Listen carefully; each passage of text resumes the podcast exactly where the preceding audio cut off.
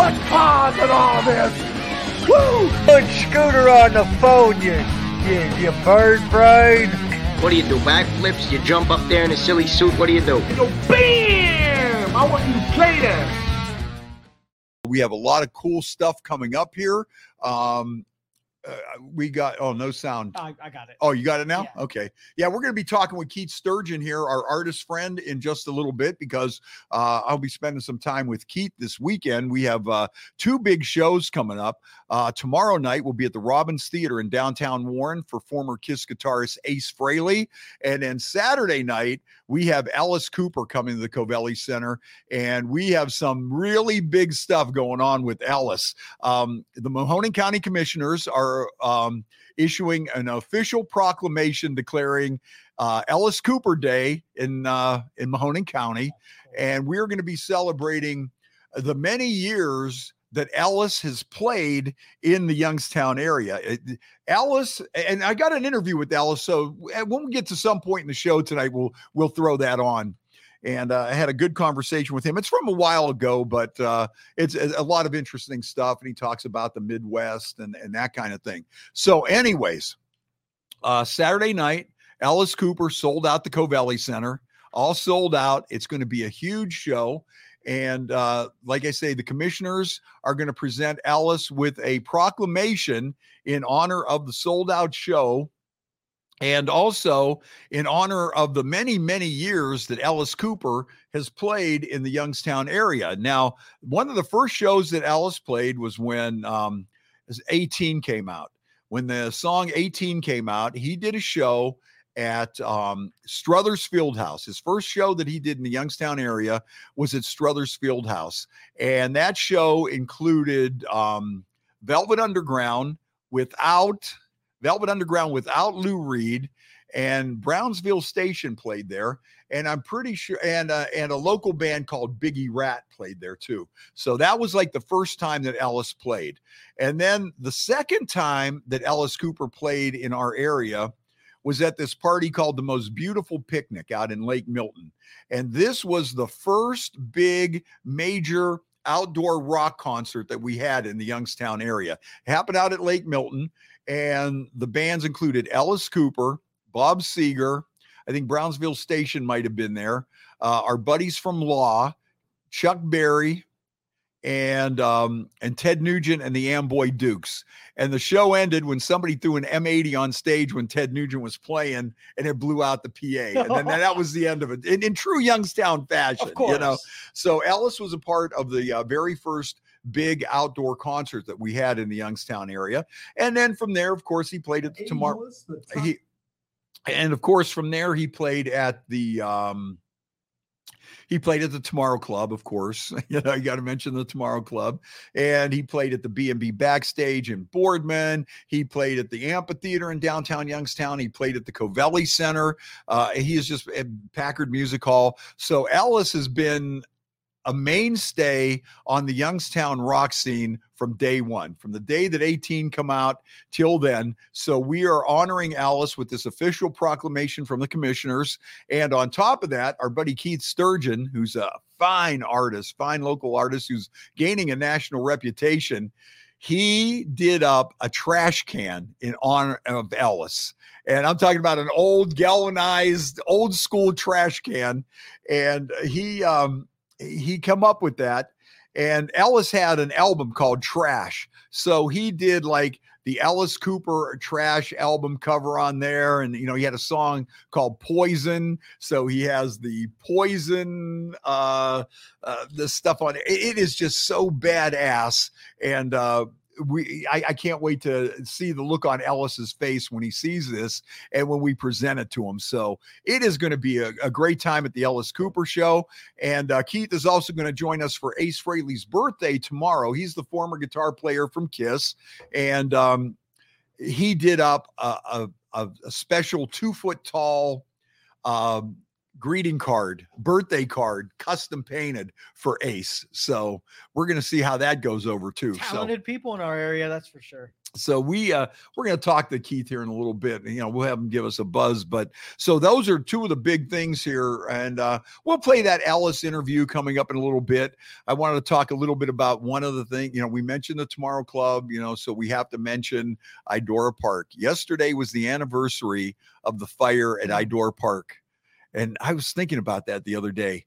1984 that fire happened so do you realize how what kind of old fart you have to be at this point in time to remember the the Tomorrow Club and Idora Park and Hot Day and Left End? We're gonna get them all in in one. I, I, I don't even want to hit the button because I, I think it's going to wear out. Yeah, yeah. So, but uh, yeah, and on top of that, uh, I, I'm a little sad today. I'm in mourning. I'm a little heartbroken. One of my idols, one of my heroes, passed away, and uh, I say this with a, a tear in my eye. Jerry Springer. You never got your shot. Jerry Springer left us at the age of 79 and that has always been one of my biggest goals in life was to be on the Jerry Springer show. And I was knocking at the door. I came this close to Mm. being on the Jerry Springer show. And I, I'm I'm kind of bummed that, that it didn't go down. For some reason, I always wanted to be on there. And I know a lot of people that have been on there. I've had a lot of friends that have been on there. You guys might not know that about me, but I do know a lot of Jerry Springer guests.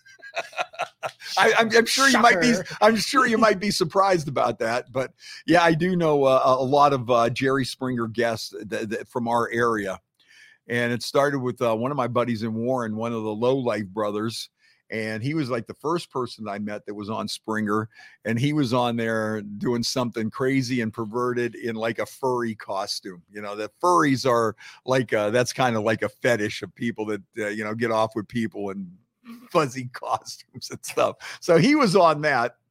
And then I had another buddy that used to work with us a lot. Um, we used to call him Little Chucky, you know, midget, little person.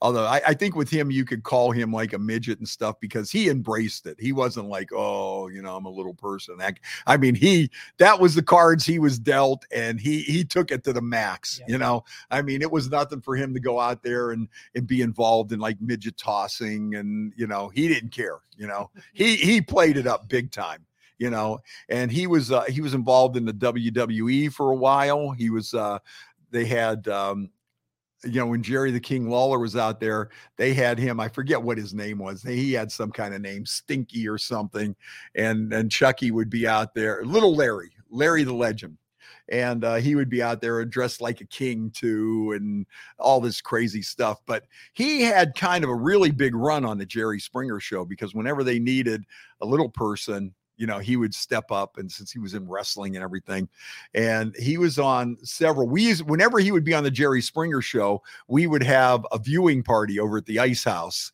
and I think he was on the one with um Playboy playmates that only can get off with midgets. Mm.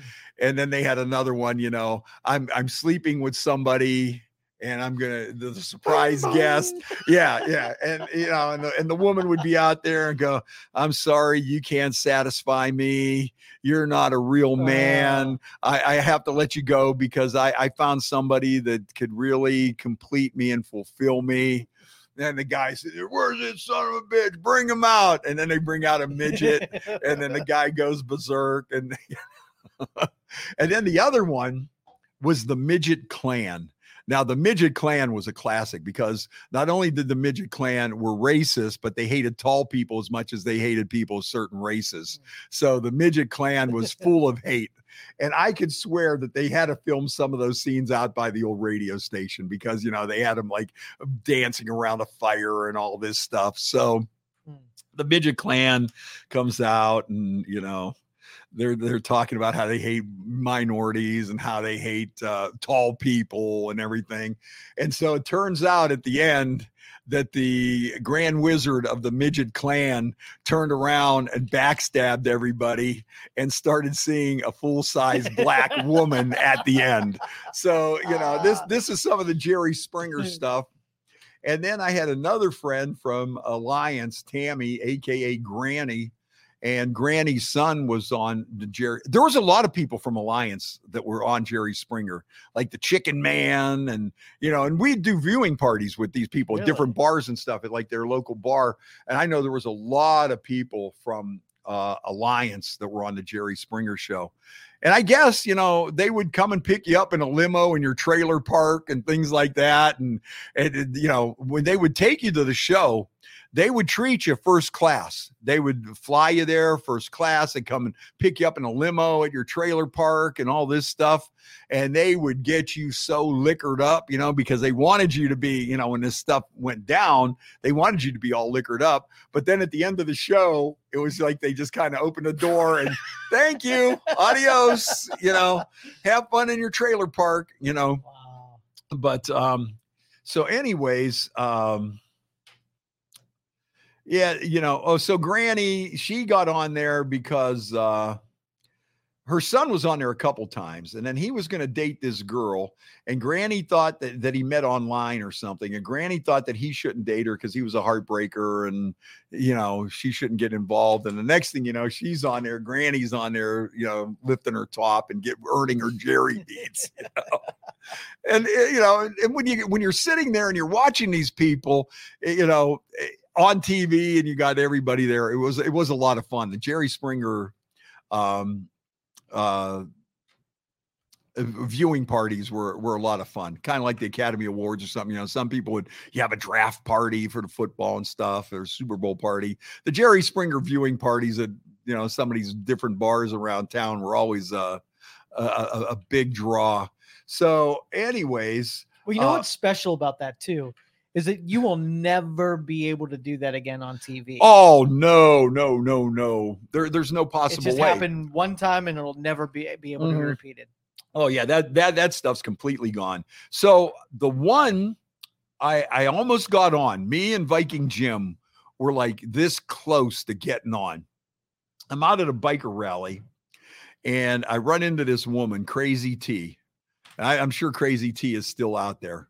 And Crazy T used to sell willy beads at biker events because she thought it should be equal time. If the women are going to flash and you're going to throw them some beads, the guys should flash and they get beads. Okay. So she made these little like tiny necklaces called willy beads. And so you're out there and you know the, the, the women would have the willy beads and the guys would come over there.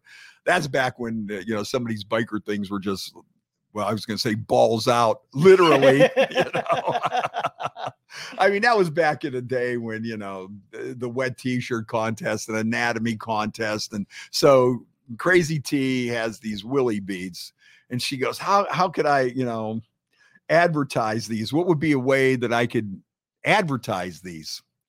I said, "You know what?" I said, "You got to get on the Jerry Springer show."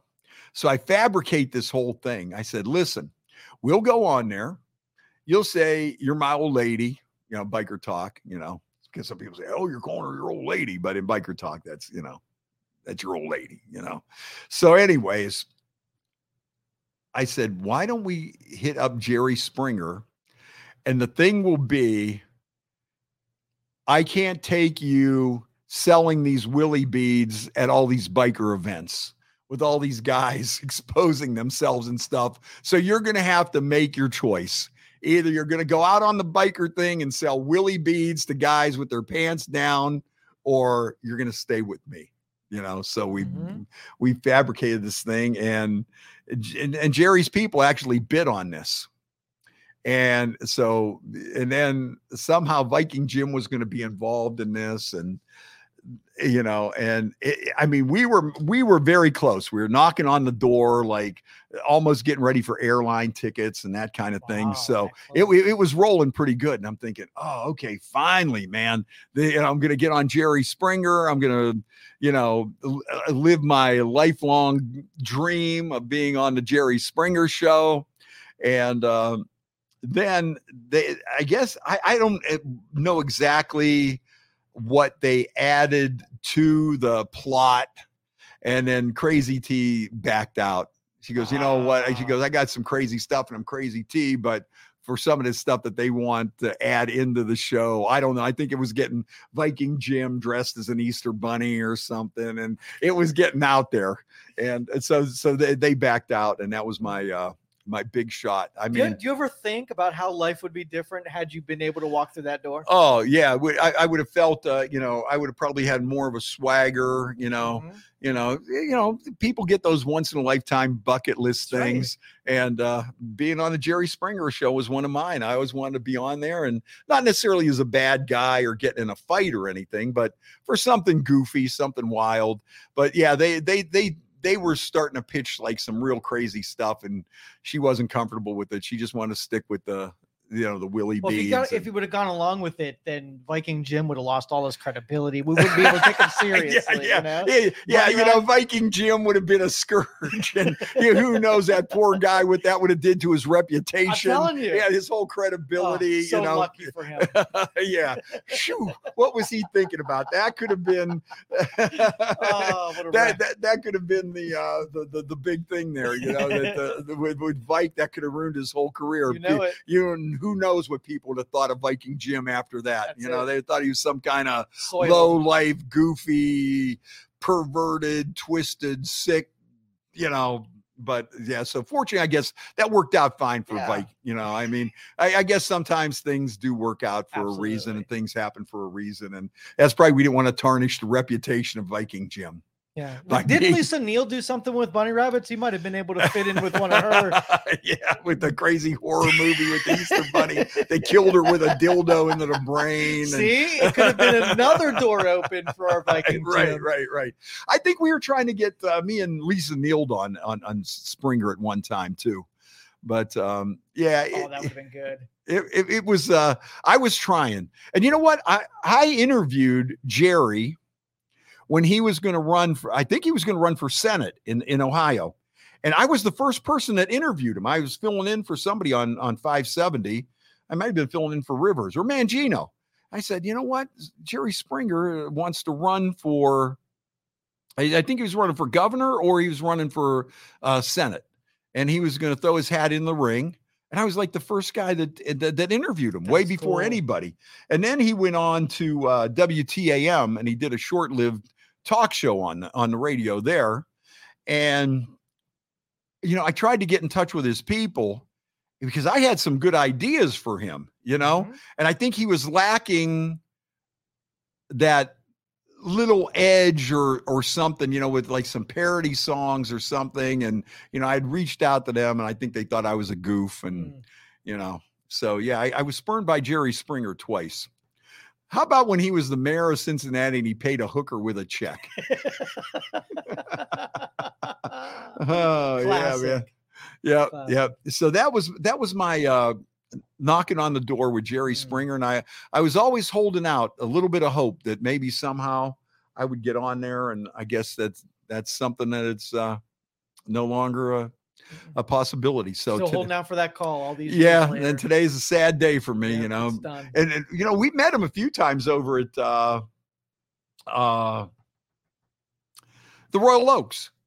There's a couple of pictures of me, him, and Viking Jim uh, floating around from the Royal Oaks. We had a Oh, couple of drinks with Jerry over at the Oaks. So uh yeah, that was uh uh those were the good old days. Those were the good old days. So that is um my Jerry Springer show. As a matter of fact, I was looking at this thing today, and this had let me see if I could find this. This was like the um the top 10, somebody's top 10 um uh somebody's top 10 Jerry Springer episodes. And I, am just going to run by these and, and see. But to me, the Midget Clan was one that was Yeah. hard to beat. That might even been a two parter because it was so intense and so much stuff going on, you know. the drama. yeah, there was a lot to it. It, it just wasn't that uh that these guys uh oh there's the Hogs. Hogs is checking in. That one time we had Hogs try to set the the attempt of the most resolutions revolutions in a commercial dryer. You went inside a Yeah, we put the Hogs inside of a dryer at a laundromat to see how many times he could spin around. And even that didn't get us on Jerry Springer. Man, try as you might. Yeah, that's that, that's that, that's kind of a sad one though, you know. And by the way, the bourbon that you have today, this is this has become my favorite here. This is uh, the Bulleit bourbon, but this is the 10 year aged version. and Oh, hold that up, my- man. The 10 year I- I'm not even done with my coffee. I'm, you know what? I'm sitting here. T- you already finished yours. Holy shit. I'm running behind here. Let me just find this. Um,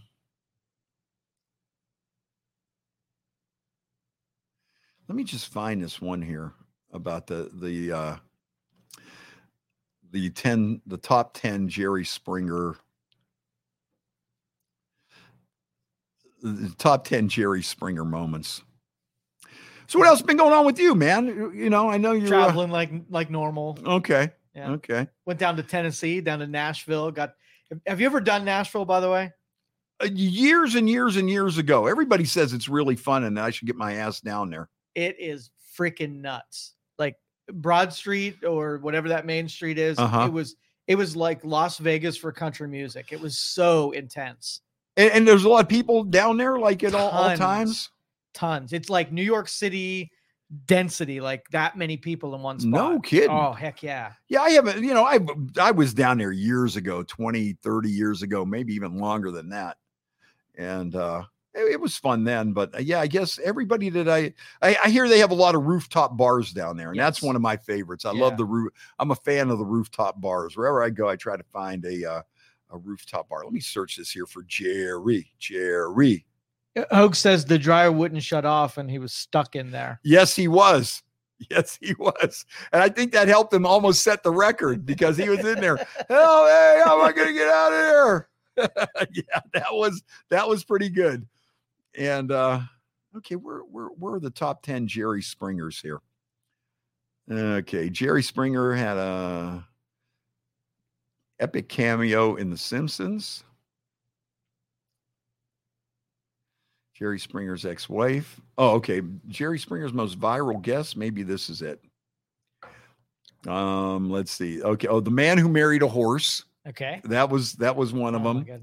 Adult babies. That was big Oh, on there for a while. The adult babies where these that. guys would be dressed up and the women would change their diaper and yeah the the, the adult babies was pretty twisted that was a thing there for a minute I, I don't know if people are still into that anymore I've seen some pictures. okay that's still weeks. going on Oh, still Uh, the going adult on. baby's still going on all Yep. right uh let's see here oh a woman here uh, wanted to break the uh, world sex record that was another one porn star Jasmine St. Clair wanted to break the record on uh, for Jerry back in 1997. Then we had a guy who cut off his own penis. That was also one that uh, was uh, went viral. See, I'm always trying to find ways to go viral. Maybe I should bring back some of these. Seems dangerous. Hi, I'm the guy that chopped off my own penis. I used to talk like this, but uh, yeah, Jerry. Um, Oh, so bad. it was gone. Springer noted that uh, okay, Springer noted that noted that his audience was more shocked by the guest flushing it down the toilet than removing it in the first place. So not only did he chop it off, he flushed, Flushed it down it. the toilet. My goodness. Here's a woman who cut her own legs off, and she's happy. She used a power saw to chop off both of her legs. They say that might be the most bizarre story in Jerry Springer history. And I thought getting on there with the lady with the willy beads was going to be something big, but obviously You would have been. I'm not even in the, leg. top. I'm not even in the top ten of the viral. Yeah. uh, not even close. I'm not. You know, I didn't marry a horse. I didn't chop off any body parts. I did- babies. I didn't try to set the right. Okay, man who slept with girlfriend's stripper sister. Okay. The Kung Fu Hillbilly. Danny the Kung Fu Hillbilly appeared on Jerry Springer multiple times over the years to show off his fighting moves. That might be one you want to look up at home, folks. Uh, Jerry, the Kung Fu Hillbilly from Jerry Springer. So those are uh, some of the things there that um, I guess I guess uh, interests me, and this is the kind of uh, company that I would like to be in. But unfortunately, it just didn't pan out that way. Nope. The life is funny with its twists and turns, you know. Yeah. Hey, there we go. Rick Van Kirk, Papa checking in. OH, how are you, man? Hey, let me take a little sip of this bourbon. Look, I didn't even. You're you're done with your coffee. You're done with the. You know, I'm on a roll here. This is usually when I start getting that white cakey stuff on the corner of my mouth when I talk this long nonstop. You you had to get it out. It's been a couple weeks. Yeah, yeah, you know. And we just even that that was just Jerry Springer. You know, we got this Alice Cooper thing I want to get to. We got to talk to Keith Sturgeon, our artist, to talk about his two projects and and how cool they come out. I'll tell you, I am knock on wood. You know, see when you do these things at these rock shows, you never know what might happen. You know, maybe the artist ain't you know in the in the mood or anything. So I'm not really all that fired up until it actually goes down, and when it's over, I'll be really happy. You know, Right. But uh, the thing with Alice Cooper and Alice Cooper Day, well, you know, we had Commissioner Traficanti on here and Dave Ditzler, the other commissioner, and they're both diehard rock and rollers. You remember we had Anthony Traficanti in here with his guitar jamming ACDC, and and, and Dave uh, for many years ran the arcade, which was a popular uh, rock spot in the '90s over by YSU. So these guys are uh, are really are really into it. Are really into it. Oh, OH says he's out at the lake and the fishing's really good. I went out on Sunday. Sunday was a probably the worst day to go. We still caught a few, but the weather changed. We had those 80 degree days. It's like, oh, they're going to be on fire, but it's amazing on how fish react to when the weather changes, you Mhm. know, Yep. and how they just they just turn off and then they go like chill somewhere and then it gets warm again. The sun comes out and they come back out and they get at just like people, really. That's You know, exactly right. So um yeah, the Alice Cooper thing is going to be bad to the bone. And uh, Ace Frehley is going to be a lot of fun too on Friday.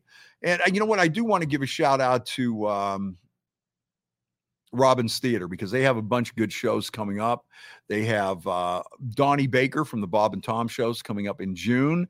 And also in June, I believe June 10th, uh, they bring the shows back to the uh, Warren Amphitheater and that is always a great time. I don't know if you've ever been out there for those shows, but it's like a it's like a balls out rock concert. Yeah. I mean, it's it's really good, and uh, everybody has a good time out there. Lori Mercer checking in. Cheers, Lori. How are you?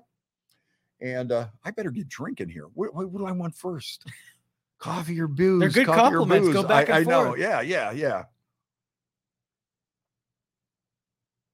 So, um, yeah, that's what that's what's going on. So, yeah, if, if uh, Keith, if you want to give us a buzz, I know Keith Sturgeon is standing by. Do you want me to play that audio first? the- the No, no, we'll talk to Keith first, Okay, and then let me get that. you know what? I, I I didn't even talk about Idora Park yet, so I don't know if we're going to even get to the Alice interview.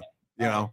Well, buy me a second while I get the phone. Oh, okay. Up and, All right. Anyways, like I say, we got a lot of good stuff coming up, and uh, I am really pumped up though for Alice Cooper.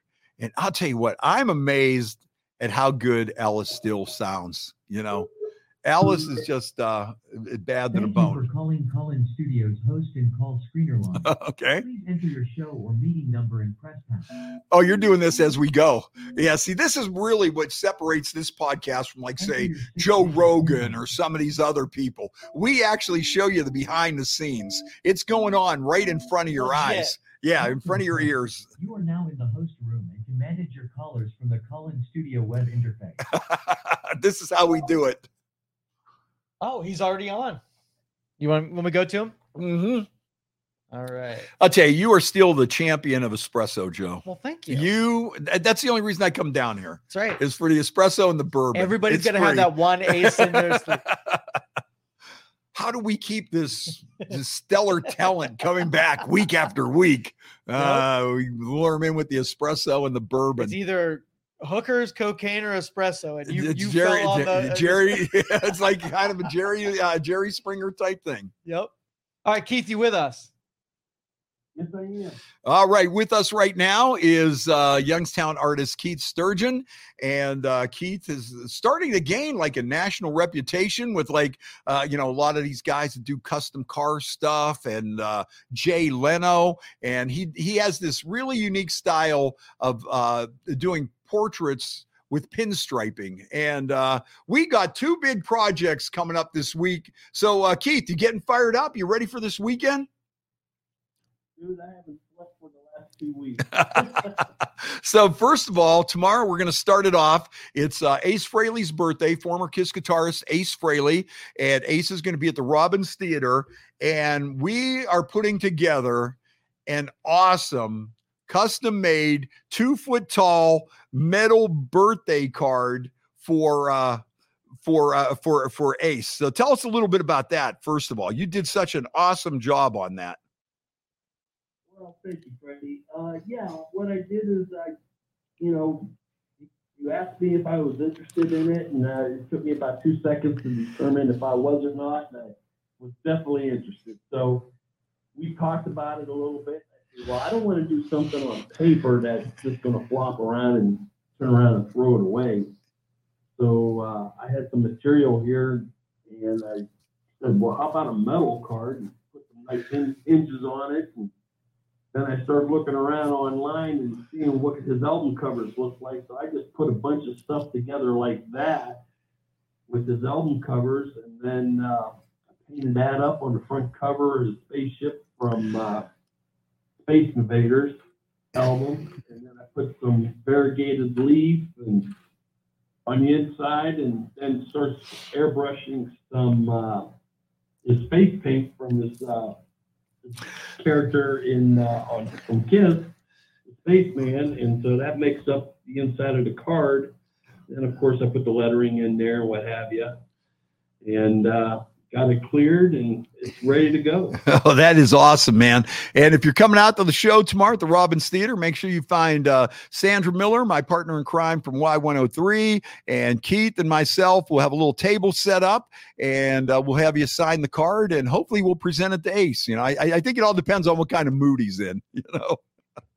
and then the big one coming up this Saturday, it is officially officially Alice Cooper Day this Saturday in Youngstown, Ohio, in all of Mahoning County, and uh, we are going to present Alice with a uh, official proclamation. The county commissioners are going to be there to do this, and they're also going to be giving Alice this awesome statue. They did some commemorative statues when they redid the courthouse, and they're going to present Alice with uh, one of those statues, and then the piece de resistance, so to say, is we put together a trash can. You know, Alice had an album out called Trash, and we put together a trash can in honor of Alice. And tell us a little bit about this because this thing is going to be bad to the bone and it's going to be on display at the Covelli Center. Yeah, I'm really excited about this one. I thought I had more time to work on it than we actually did. And so when we finally got the okay to do this and we got the trash can and I picked it up from you, I started that night thinking what to do with it. And I'm so proud of the way it came out and it, it, it's, it's just bad. Yeah, we we will be posting some pictures. You're going to hear a lot more about this trash can. So, Alice Cooper, in honor of all the years of rocking Youngstown, he is going to have a uh, a trash can in his honor at the Covelli Center, which I think is pretty big. Actually, I was driving Keith crazy because every two minutes I'd think of something else. I'd go, "Oh wait, how about a snake? Oh wait a minute." You know, I'm looking at. It, I said, "You know what? He has done so much work on this. I'm not even going to call him again." But what if I call? Him? No, I'm not going to call him. I'm not going to call him. He's done. We're going to leave it as it is. And you know, this poor guy, he's going to be working on this until it, the paint's going to be wet as we're in the parking lot. He's going to bring his paint kit in there. Oh, Alice, hey, one more thing here we forgot. you know, but it's got poison on there and flies, and it's a, and it's a it's a galvanized, old school galvanized garbage can, which you don't see anymore. You know, they're all plastic and everything. And I happened to see this at my neighbor's house, and I says, "Hey, you know, you got that big fancy blue BFI thing on the wheels and everything. You know, you want to get rid of that garbage can? I just an old garbage can. Yeah, I'll- you know, okay."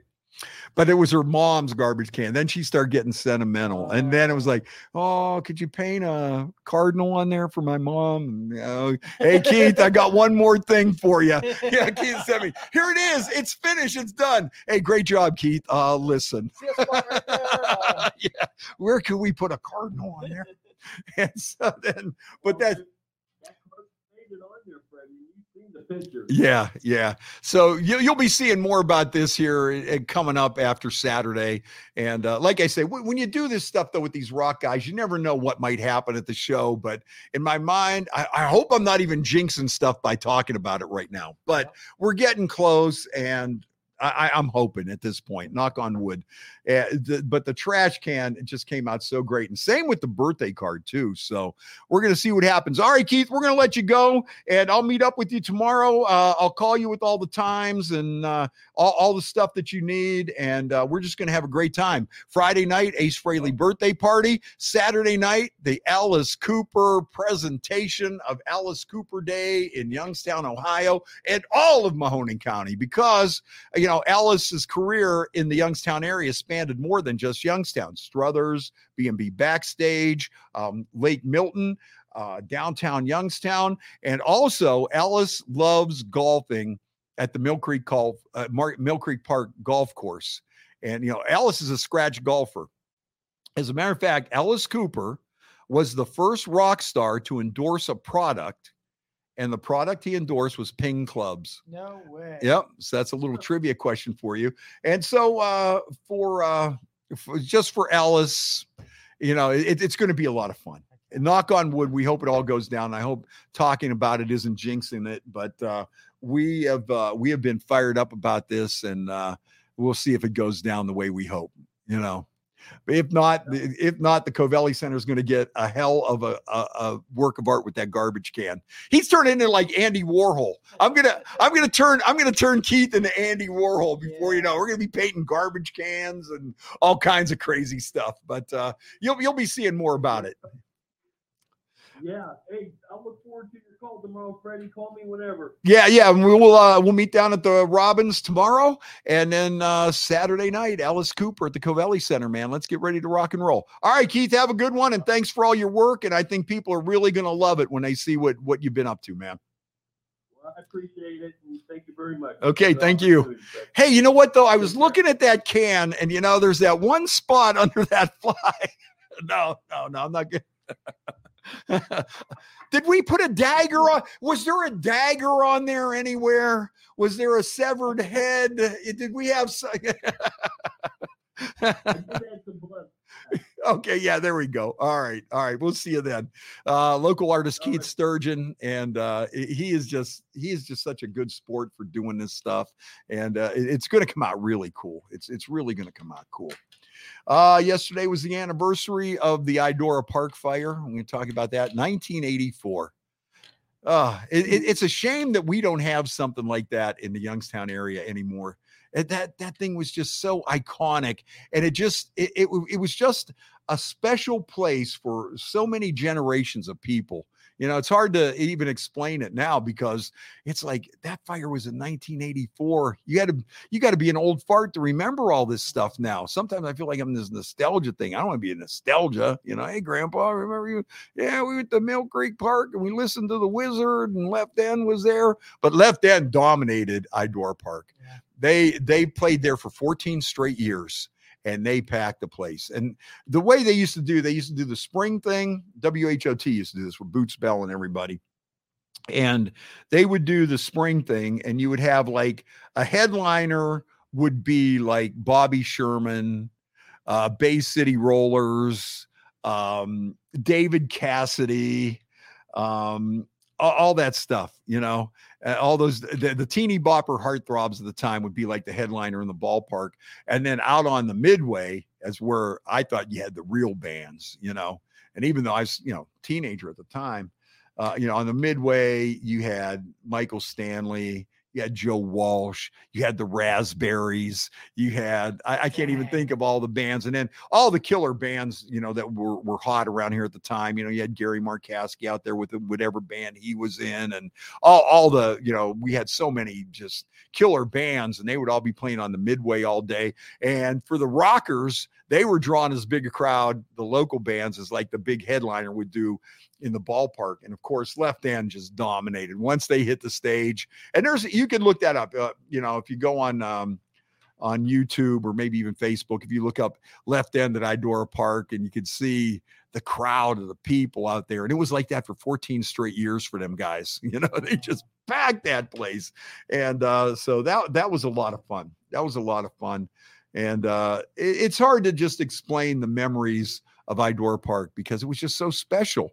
You know, they had two of the meanest roller coasters in America at the time. They had the the Wildcat and the um, the Wildcat and the Jackrabbit, and it, uh, it, it was really sad. And it- boy, if, if we had a place like that again, you know, if we had a place like that again, it would be uh, it would it would just be awesome. Oh yeah, yeah, there they are. There's left end at uh, Hot Day. When was that 1973? oh, shit, does that sound old? 73 and the fire was in 84. It was 11 years after. Look at these guys. They looked like they were from outer space. You know, they were such showmen and they had those costumes on and they they looked like they look at look at that crowd there on the midway at Idora Park. And you know, another funny thing about Idora Park, if you look up this movie, they got a movie out there called All the Marbles. And it starred Peter Falk. It was like a stupid movie that really went nowhere. And starred Peter Falk, Columbo, and he was the manager of these mud wrestlers. Although they were they, didn't want, they didn't want to be mud wrestlers, they were serious female wrestlers, and he was like kind of a con man, and he would drive them around and try to make some money and this and that. And um, a lot of it took place at at the at Idora Park and they they filmed a lot of Idora Park in that, and uh, they also filmed around Youngstown a lot in there too. So you can even look that one up on on YouTube or whatever. The movie is called All the Marbles with uh, Peter Falk. Look at that! Look at that though on the on the midway there at Idora Park. I might be in that picture somewhere. I know I'm in that picture somewhere. If it was left end and it was uh, 1973, I'm going to say there was a good chance that I'm in there somewhere in that in that in that just crowded. Look how good we look back then, man. Boy, look at them rock and rollers from 1973. Now you know why we're the way we are right there. And uh, so, anyways, this uh, movie, All the Marbles with Peter Falk. Uh, yeah, okay. What does it say here? A comedy drama film about the trials and tribulations of a female wrestling tag team and their manager. It was film. Okay, the film was called The California Babes because all the marbles were uh, okay. Anyways, Harry Peter Falk was the manager of their tag team of attractive female wrestlers, Iris and Molly. On the road, they endured a number of indignities, including bad motels, small time crooks, and a mud wrestling match while trying to reach Reno, Nevada for the big time at the MGM Grand. And of course, the big mud wrestling match was at Idora Park in Youngstown and they're, they're they also showed different scenes around Youngstown on that. As a matter of fact, they were showing some some scenes uh, that, that were filmed from 680, and our house was right off of 680. And one day I was like dozed off on the couch at like three o'clock in the morning, and that movie happened to be playing on TV. And I open up one eye and I'm looking at this movie and I'm going, damn, that looks like our house on the movie.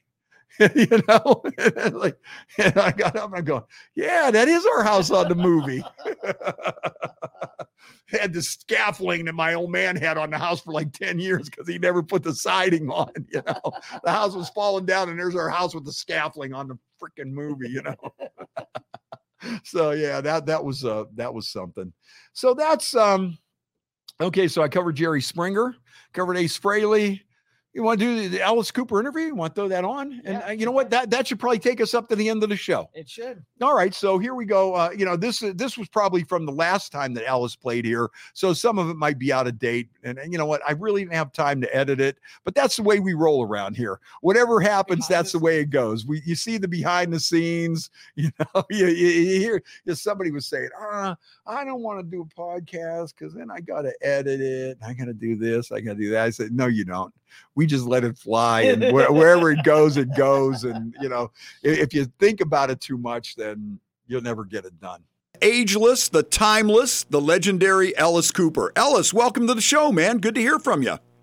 Thank you, Fast Freddie. And uh, yeah, vampires are like that. We just don't age. I'll tell you, how important has it been for you to keep that rock and roll body as far as your longevity is concerned?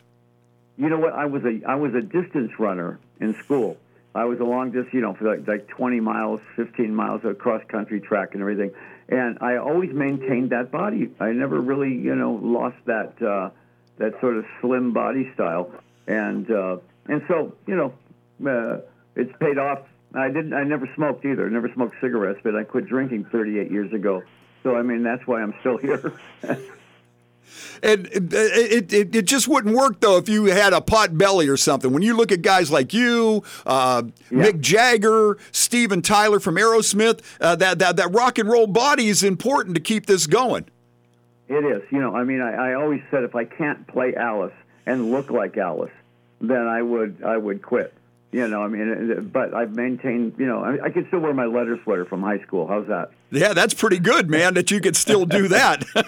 I can't wear the same pair of pants I had two years ago. I mean, come on. I got to work on. I got a rock and roll body, but I got a different kind of rock and roll body. You know? Yeah, you got more of a rock and roll body that's been beaten pretty badly. No, I like. I got a picture of you right here. You look okay. Now you're going to be uh, rocking Youngstown on September 27th, along with uh, Ace Frehley. That is definitely going to be a nice night, man. It's going to be a rocking night. Now, of course, your band is smoking hot. What what's it like every night for you to come up on stage and you got three guitar players like Ryan Roxie, Nita Strauss, and Tommy Henriksen? What's it like, man, to just jump on stage knowing you got that behind you and you guys are just ready to blow the roof off the place? you know, it makes my day a lot easier knowing that that band just doesn't make mistakes. You know, I mean, they get on stage, and here's the best thing about that band is that they're best friends. They're all best friends. So you never hear any of this griping backstage. You never hear people ego tripping backstage or anything like that. Everybody is best friends, and so all you hear is laughing.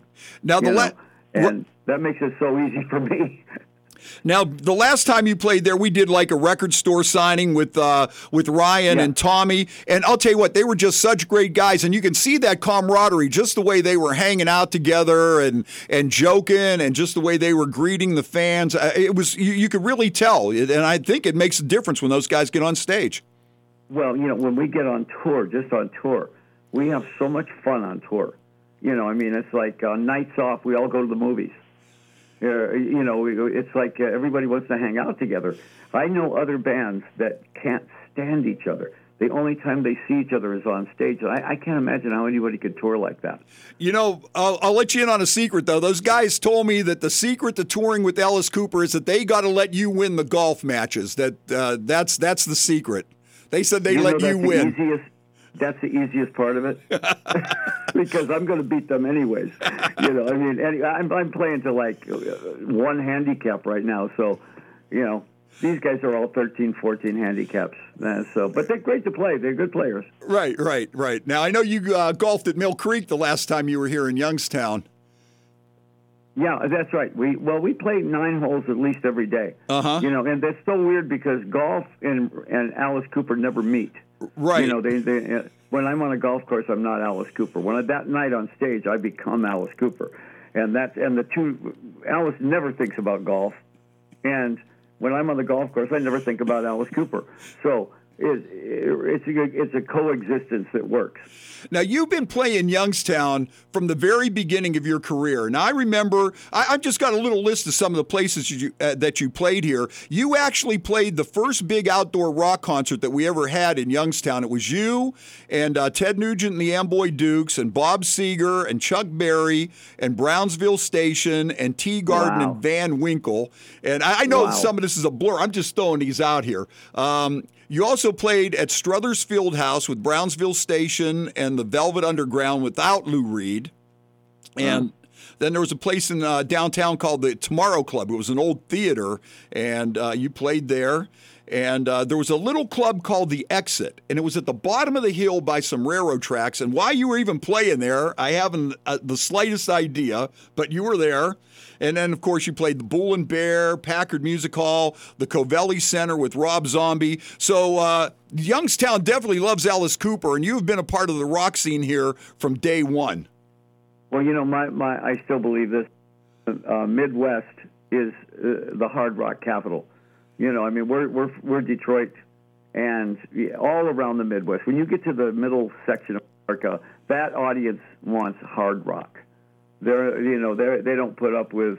Uh, you know, I, I, I, gosh, I hope you like us here tonight. You know, they want to be shaken, and so bands like Ted Nugent and of course Iggy and the Stooges, the MC5, all those bands from Detroit when you come to town, I mean, we come to town to to rock you. We didn't come there to to babysit you, you know. And that that but you, New York's got its own thing, and the South's got its own thing, and LA's got its own thing. But you know, the Midwest is the hard rock meat and potatoes rock and roll. Well, if they didn't put the Rock and Roll Hall of Fame in Cleveland, I would have definitely not have had a problem if they put it in Detroit because Detroit really is Detroit Rock City. When you think of all the great artists that have come out of Detroit, and when you think of it, Motown and everything, I mean, Detroit is uh, is Detroit Rock City. I don't think that's a misnomer in the least bit.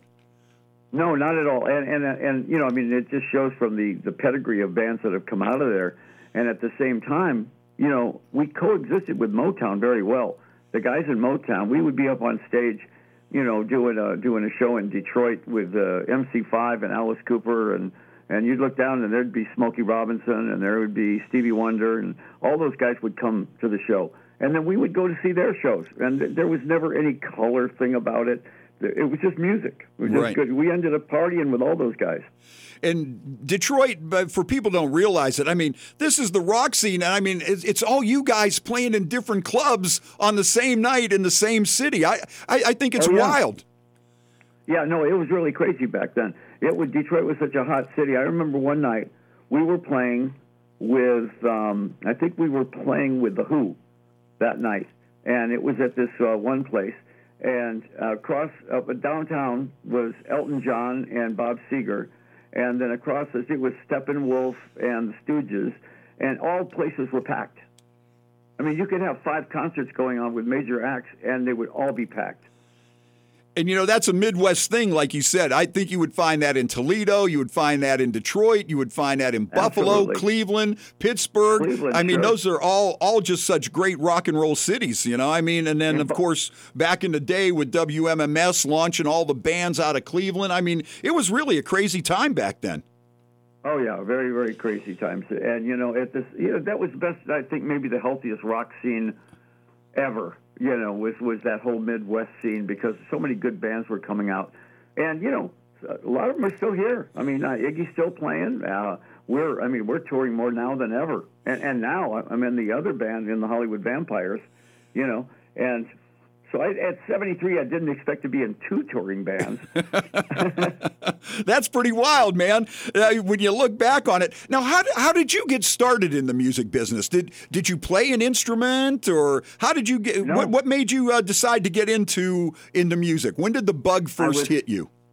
I was 15 years old, and uh, you know we listened to the Beach Boys and the Four Seasons and Motown. That was top 40, and we were just going into high school, and I'm painting the house in the summertime, and all of a and the radio was always on, and so all of a sudden I hear "She loves you, yeah, yeah, yeah," and I stopped and I went, "What was that?" Because I'd never heard anything like that before, the Beatles, you know.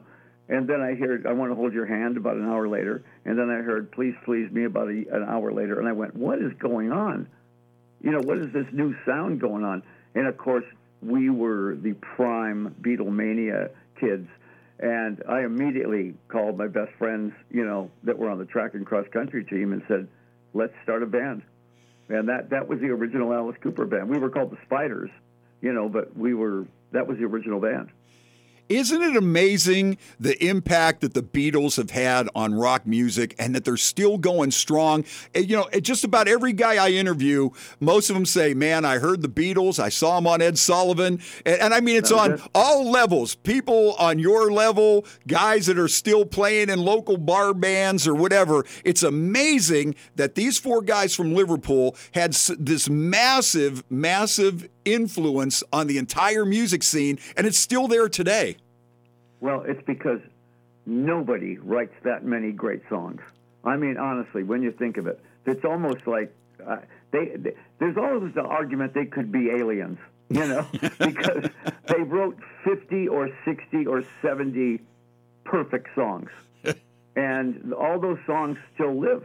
I mean, you, you can you can put on the first Beatles album or Sgt. Pepper or or any of those albums, and the song will come up, and if you're 12, 13, 14, 15 years old, and you'll go, "Oh man, that's great! What is that?"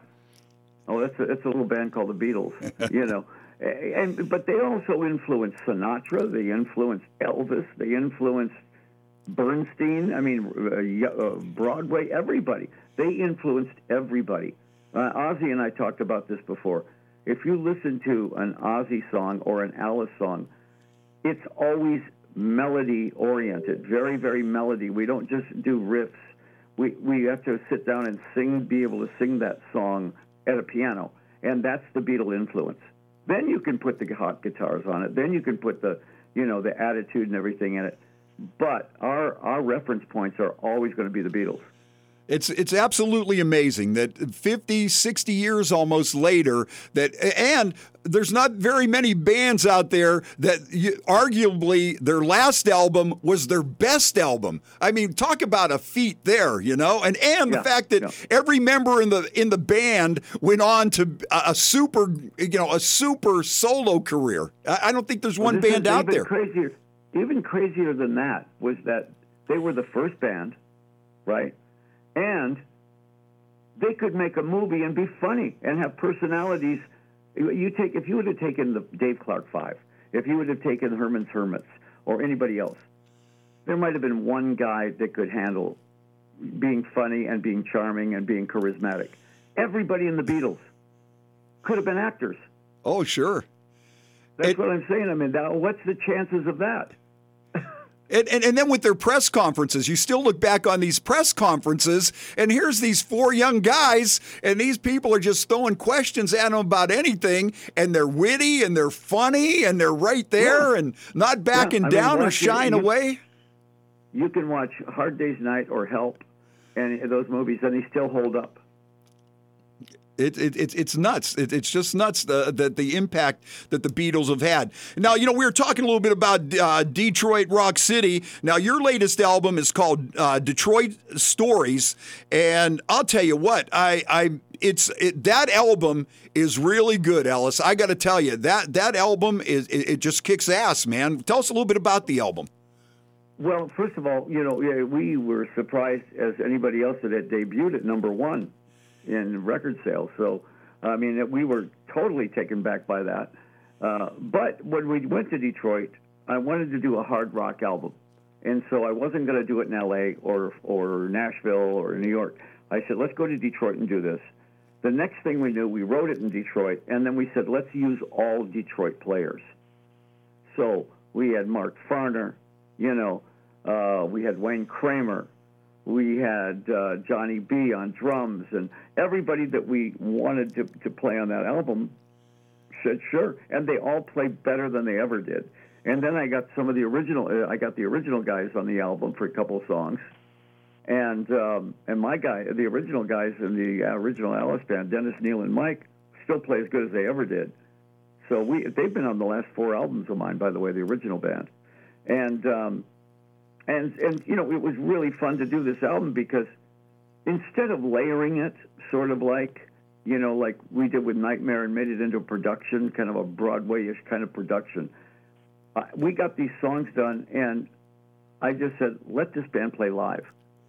So every track that you hear on that album is a live track in the studio. They all, I mean, that's that's that was their power was playing live.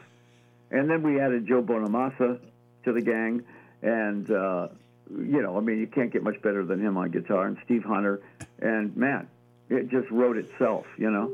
Yeah, it, it's an amazing album. I, I'll tell you, people, you know, I know some people our age, they, you know, backed off of buying albums or new music or whatever, but I'll tell you what, man, it sounds so fresh. And like you say, there's so much power in that. And I think that that, that raw, stripped down feel really comes Yeah. across in this album. It, it, it's just, Oh. you know, uh, Shut Up and Rock is a great song.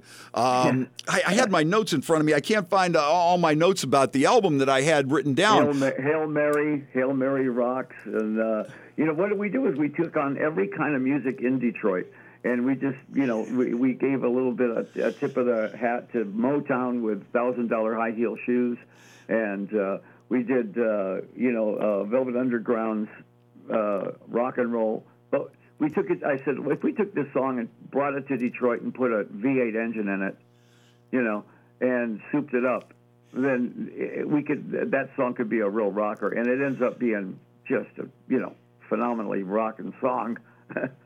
And then you have that heavy blues influence in there too. I mean, there's a couple of them songs, man, that, that, that just that blues influence comes out. I, I think it sounds dynamite.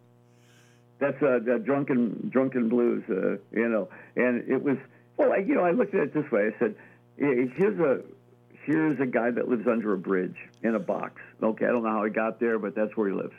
And a bunch of people live under that bridge.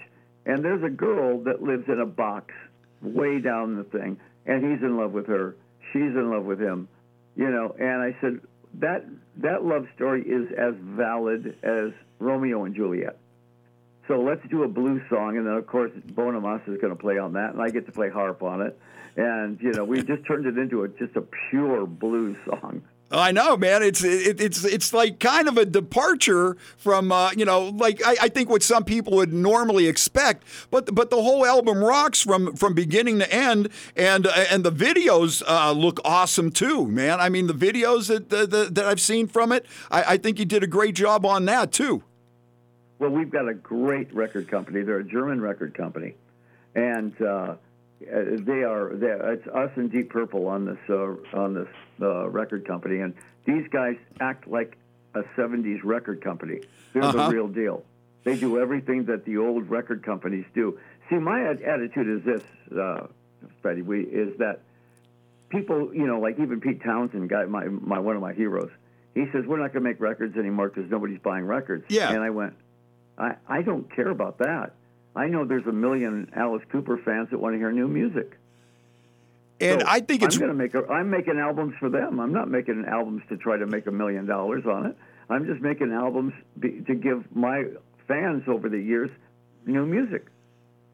And I'll tell you, and it's working because I was really impressed by that album because there are some guys out there too that I sometimes think are putting out an album to put out an album and there's really nothing behind it. You know, it's like, ah, okay, you know, we're, we're going to do this. Or they're they're operating from that premise that, ah, nobody wants to listen to this. It's not going to get any airplay. Why are we even wasting our time? We'll throw something out there. But I'll tell you, man, I think I think you put a lot of heart and soul into this one.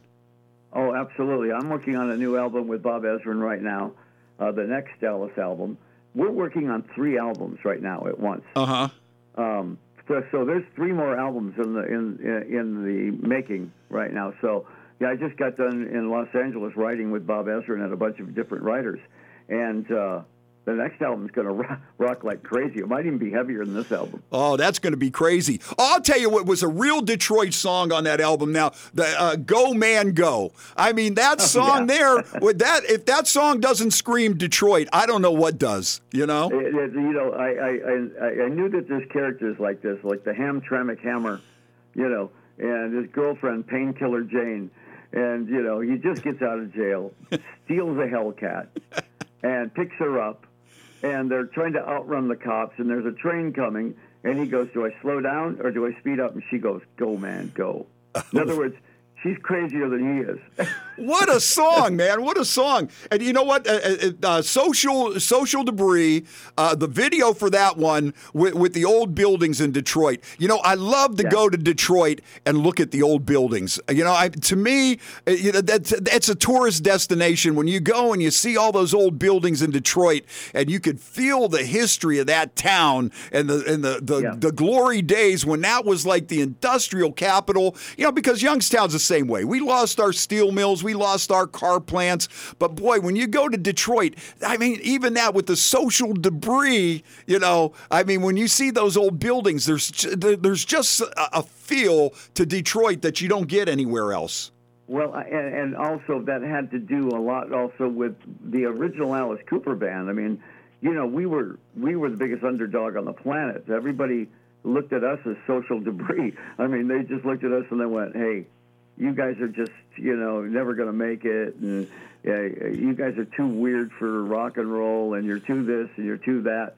So we just felt like outsiders. We always felt like we were on the outside looking in, and then we made it. You know, so. You know, we we but we still felt like social debris. We didn't feel like we were invited to the party. Exactly. And then you come to Youngstown, Ohio, and people are like, these are our dudes right here, man. We get it. Yeah. Yeah. We're, Yeah, we're we- we social speak- debris as well, man. Okay. We get these guys. We know what they're all about, you know? And then the it. I, it. Again, that's the Midwest.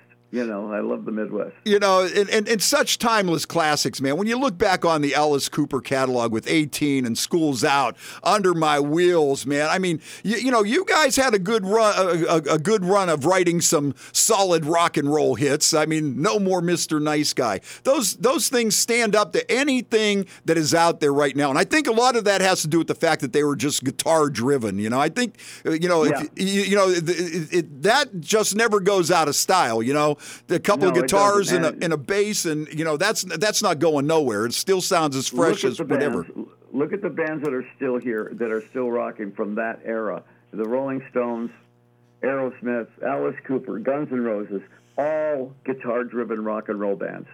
All bands that, so you know, music can go to punk, it can go to grunge, it can go to hip hop, it can go everywhere. But the only music that has stood the test of time from the '60s on is hard rock, guitar-driven hard rock.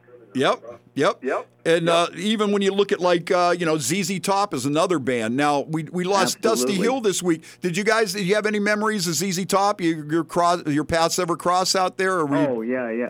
We took them on their first tour. Yeah, they we were we we took them on their very first tour in 1971, and uh, so uh, Billy and, and Dusty and you know Frank, uh, we we've been friends for a long, long, long, long time, and you know uh, when it happened, I called I called Billy, and Billy just said, "Wow," he says, "You know," he said, "What are you going to do?" He says, "It just rock and roll takes its toll on you," and uh, it had nothing to do with drugs, had nothing to do with anything. He just wore out. uh-huh. You know, I mean, he just wore out. And and the last thing he said to to Billy was, "Show's got to go on. Find yourself a bass player." And then he went. And that's you a, that's a true spirit of rock and roll right there, huh? That's it. Yeah. You know, keep it going. We know what it's all about. You got to get out there and then keep that music going. Well, listen, Alice, I, you've been more than generous with your time, and I want to just thank you. And uh, I have been a fan since day one, and we can't wait to see the show coming up with Ace Frehley. Now, that's going to be a, a- great show because, uh, you know, Ace gets in there and he's going to bust out all those old, uh, you know, uh, Kiss deep cuts, and we do the whole Alice Cooper catalog. And I'll tell you what, that's going to be a fantastic night of rock and roll. Yeah. Ace is great to play with. He's he just he rocks as hard as he's ever done. He's a great guitar player. Uh, and you know, when we went on this tour, we said, if, if, you know, we got to get somebody out there that's going to, you know, set him up and knock him down, and that's Ace. You know, so we we've toured before uh, together, and it, it's really worked out really well. That's that. That was Alice Cooper uh, from the last time he was in Youngstown, and I don't think I've ever played that interview before. And uh, he just talks about a lot of great stuff, you know, and the and the spirit of rock and roll in in in the industrial Rust Belt, you know, from back in the day. I mean, the industrial towns like Buffalo and Detroit and Youngstown and Cleveland and Pittsburgh. We are the heart of rock and roll, and that's what you know. Uh, that's that's just the way it is and uh, it, it was just so good to talk to Alice. And I've always been fascinated by the music scene in Detroit. Eh, I mean, think of all the great bands that have come out of Detroit. Bob Seger, Mitch Ryder, and the Detroit Wheels, if you want to go back that far, Grand Funk Railroad, um, Kid Rock, um, you know, Glenn Frey from the Eagles was from Detroit. Madonna's from Detroit. Kid Rock's from Detroit. Eminem is from Detroit. Um, you know, the, the- Jack White from the White Stripes from Detroit. Uh, you know, and then the, let's just throw Motown on top of that whole thing there. You know, could you imagine what that? Eh, what a great rock and roll city, a great music city. I don't think there's anybody out there that has that that history like that. Now, you know, there's a lot of people in show business and a lot of people in music from Brooklyn and New York City, but I don't think they had the sound or the scene that we had here in the Midwest. You know, they they were born there and they you know w- went off to places. But you know, when you're looking for just die hard rock and roll, the guy that coined the term rock and roll is from Salem, Ohio, and that's just that's just the way we are. And that that was really reflected, especially when we were growing up in the in the 70s and when Alice was breaking out and and all that stuff. That's why Left End was so big around here. We always talk about Left End, but they had that whole attitude and everything that Alice was talking about in that uh, in that interview. So it's going to be a lot of fun to see him uh, Saturday night at the Covelli Center. Now, here's something that I almost forgot about. The draft is on. The NFL draft is on. Now, back in the day, see, this is why back in the day, for Cleveland Browns fans, the draft meant everything to us. That was all we lived for because we always had the first round draft pick for years and years and years and years because we've always sucked. And it was always a big deal who we were going to pick with our first round draft pick. And we would put the whole weight of the franchise and turning everything around on this one guy. And then he'd turn out to be a bust, and then we would be all be disappointed. Next year. Yeah, but then you know, I got to the point with me where, and it still is now, is is my whole thing. People say, "Well, what do you think about the draft?" Or what- you know, now we we really don't have to worry about too much. We did most of our stuff through free agency, and Yeah. to get Watson, I think we've given away every draft pick for forever. You know, and uh, but um, it was like uh, you know, I, like I tell everybody nowadays, ask me in October what I feel about the Browns. Wait, what do you think? You're looking good. And maybe it's a wishy washy answer. But after, I, I think the older you get, and if you've been a, a Browns fan for a long, long time and you've had your heart broken and you haven't been to the playoffs since the 80s, you sit there and you think, you know, mm-hmm. or you haven't won a championship or something right. since the 80s. And you just sit there and go, oh, you know, why why? And I, I you know, I see a lot of younger guys when you look online and you see these younger guys, and they're all fired up and they're all good to go and everything. And they got this enthusiasm and this optimism. And it's like, okay, wait another 10 years. And you know, if you've been around as long as us, you know, you you, you really are a little jaded, a little Yeah. callous because you're just sitting there thinking, eh, I don't know. But I guess we're going to be looking for a linebacker. I think we're going to look for like some some help on that, you know.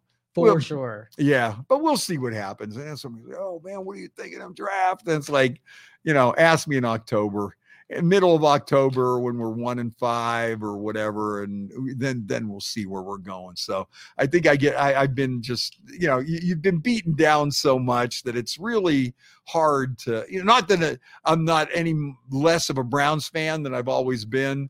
But when it comes to that kind of stuff, I just look at it in a different way. I don't get fired up. I don't get excited. You know, just win. When you win, then I'll really be excited. But it's not going to be like, you know, or some of these younger guys you'll see on some of these chat room. Well, not chat rooms anymore, but just uh, you know, comments on Facebook or whatever. And I, I could just tell you, okay, you're a young guy. Yeah. You know, you you got all this optimism in front of you, and uh, you know, you, you know but if you if you've been beaten up since the 80s you, you just don't sit there the same and like oh i'm so excited and you know now when the games come around and even though we might be one and five here's how i look at it i was at when we had the the one season when we only won one game and I was at that game on Christmas Eve when we beat the Chargers, and that was the only game we won in a sleet storm. So, you know, don't tell me, oh, you're not a fan or hey, if you're not all in on this team, get the fuck out or whatever. You know, it's like, dude, you know, shut up. You know, hey, you can't talk bad about the Browns. You're not a fan. And all. it's like, okay, if you were sitting there on Christmas Eve in a sleet storm with a team that hadn't won a game all year, and that was the only game they won, and you were there, you know what? That that's all I need to say. You know what? Uh, you know that's that's how I feel about that. So we'll see what happens. Steelers, who knows? You know, I, I I just start the season, get get get a few games in, and then then we'll start getting excited. But until then, you know, I'm not getting excited about the draft. I don't get excited about you know this guy. Oh, we signed that dude. Oh, this guy, man, he was playing, you know, and he's going to fill that hole. And you know, every year you think they fill the holes, right? Every year they they they present it to you like, yeah, we picked up this guy, and oh yeah, man, we got so and so, and oh man, this guy's gonna be a monster. He's gonna be a, you know, and it's like, oh, okay, yeah, I haven't heard that before. for Well, it's last- like Larry Curly and Moe when they uh, push their finger in the dike. That Yeah, yeah, yeah, yeah, yeah, yeah. hey, here we go. Psh, and then water's coming out of this pipe, and we'll wrap tape, and it's coming out of there, and it's like, you know, yeah, that's how it is. That's so, right do I want the Browns to win a Super Bowl? Absolutely. And I'm getting older, and they better do it quick because I want to party my ass off. I don't want. Oh, I, would like to go up to Cleveland for the victory celebration, but you know? It's past my Matlock's on. bedtime. Yeah.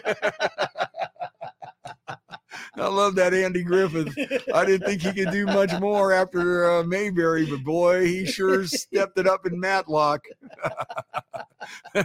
What's the one that some of the old people used to talk about? Blue Bloods. There's another one. Oh, Oh, Blue Bloods is on. You know, Tom Selleck and Blue Bloods is like, oh, okay, yeah, you know, Lawrence Welk. That's going way back. and Gunsmoke and Bonanza and good shows are still on out there. I can't, I can't go up to Cleveland and I have a hard time driving in the dark. Oh, and yeah. you know, uh, now when the Cavs won that last time, I jumped right in the car. Me and my sons, we Did jumped you? in the car and drove straight up to Cleveland. Two o'clock in the morning, we were still up there. Now that was crazy when they won, and we were going to try to go down to the parade. And if you didn't get there like at some ungodly hour, there was so much gridlock and the trains were so full the rapid transit from every stop i mean it looked like you ever see those things in india where people are Yeah. like hanging on the trains and Yep. stuff that's what it looked like to get downtown and i had to be back on the air at like three o'clock and the parade didn't start until later and we went up there at like seven eight o'clock in the morning and you couldn't get near the place so you know we had to turn around and come back home. But when they won that night we went up there and uh all it was was a bunch of people jumping on cars and stuff you know. We were just driving up and down the euclid avenue and 9th street beeping the horn you know for no apparent reason. But you know we were there for that you know. And uh you know so waiting to, but that's why the browns got to do this before i'm just too old to enjoy it you know i want to go on a bender i want to go crazy i want to catch a couch on fire i want to be like the guy in philadelphia that climbs up on the traffic light and comes crashing down you know i come crashing down on a traffic light if i'm celebrating now i might break a hip or something Right. I might have a heart attack just cr- trying to climb up there. I might not even be able to climb up there.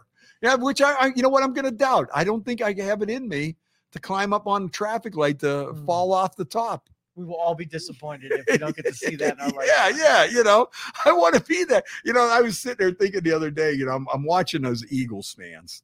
I'm going, oh, do I hate those Eagles fans? And I look at these guys falling off the thing, uh, three stories up and crashing through an awning at a pizza shop or something.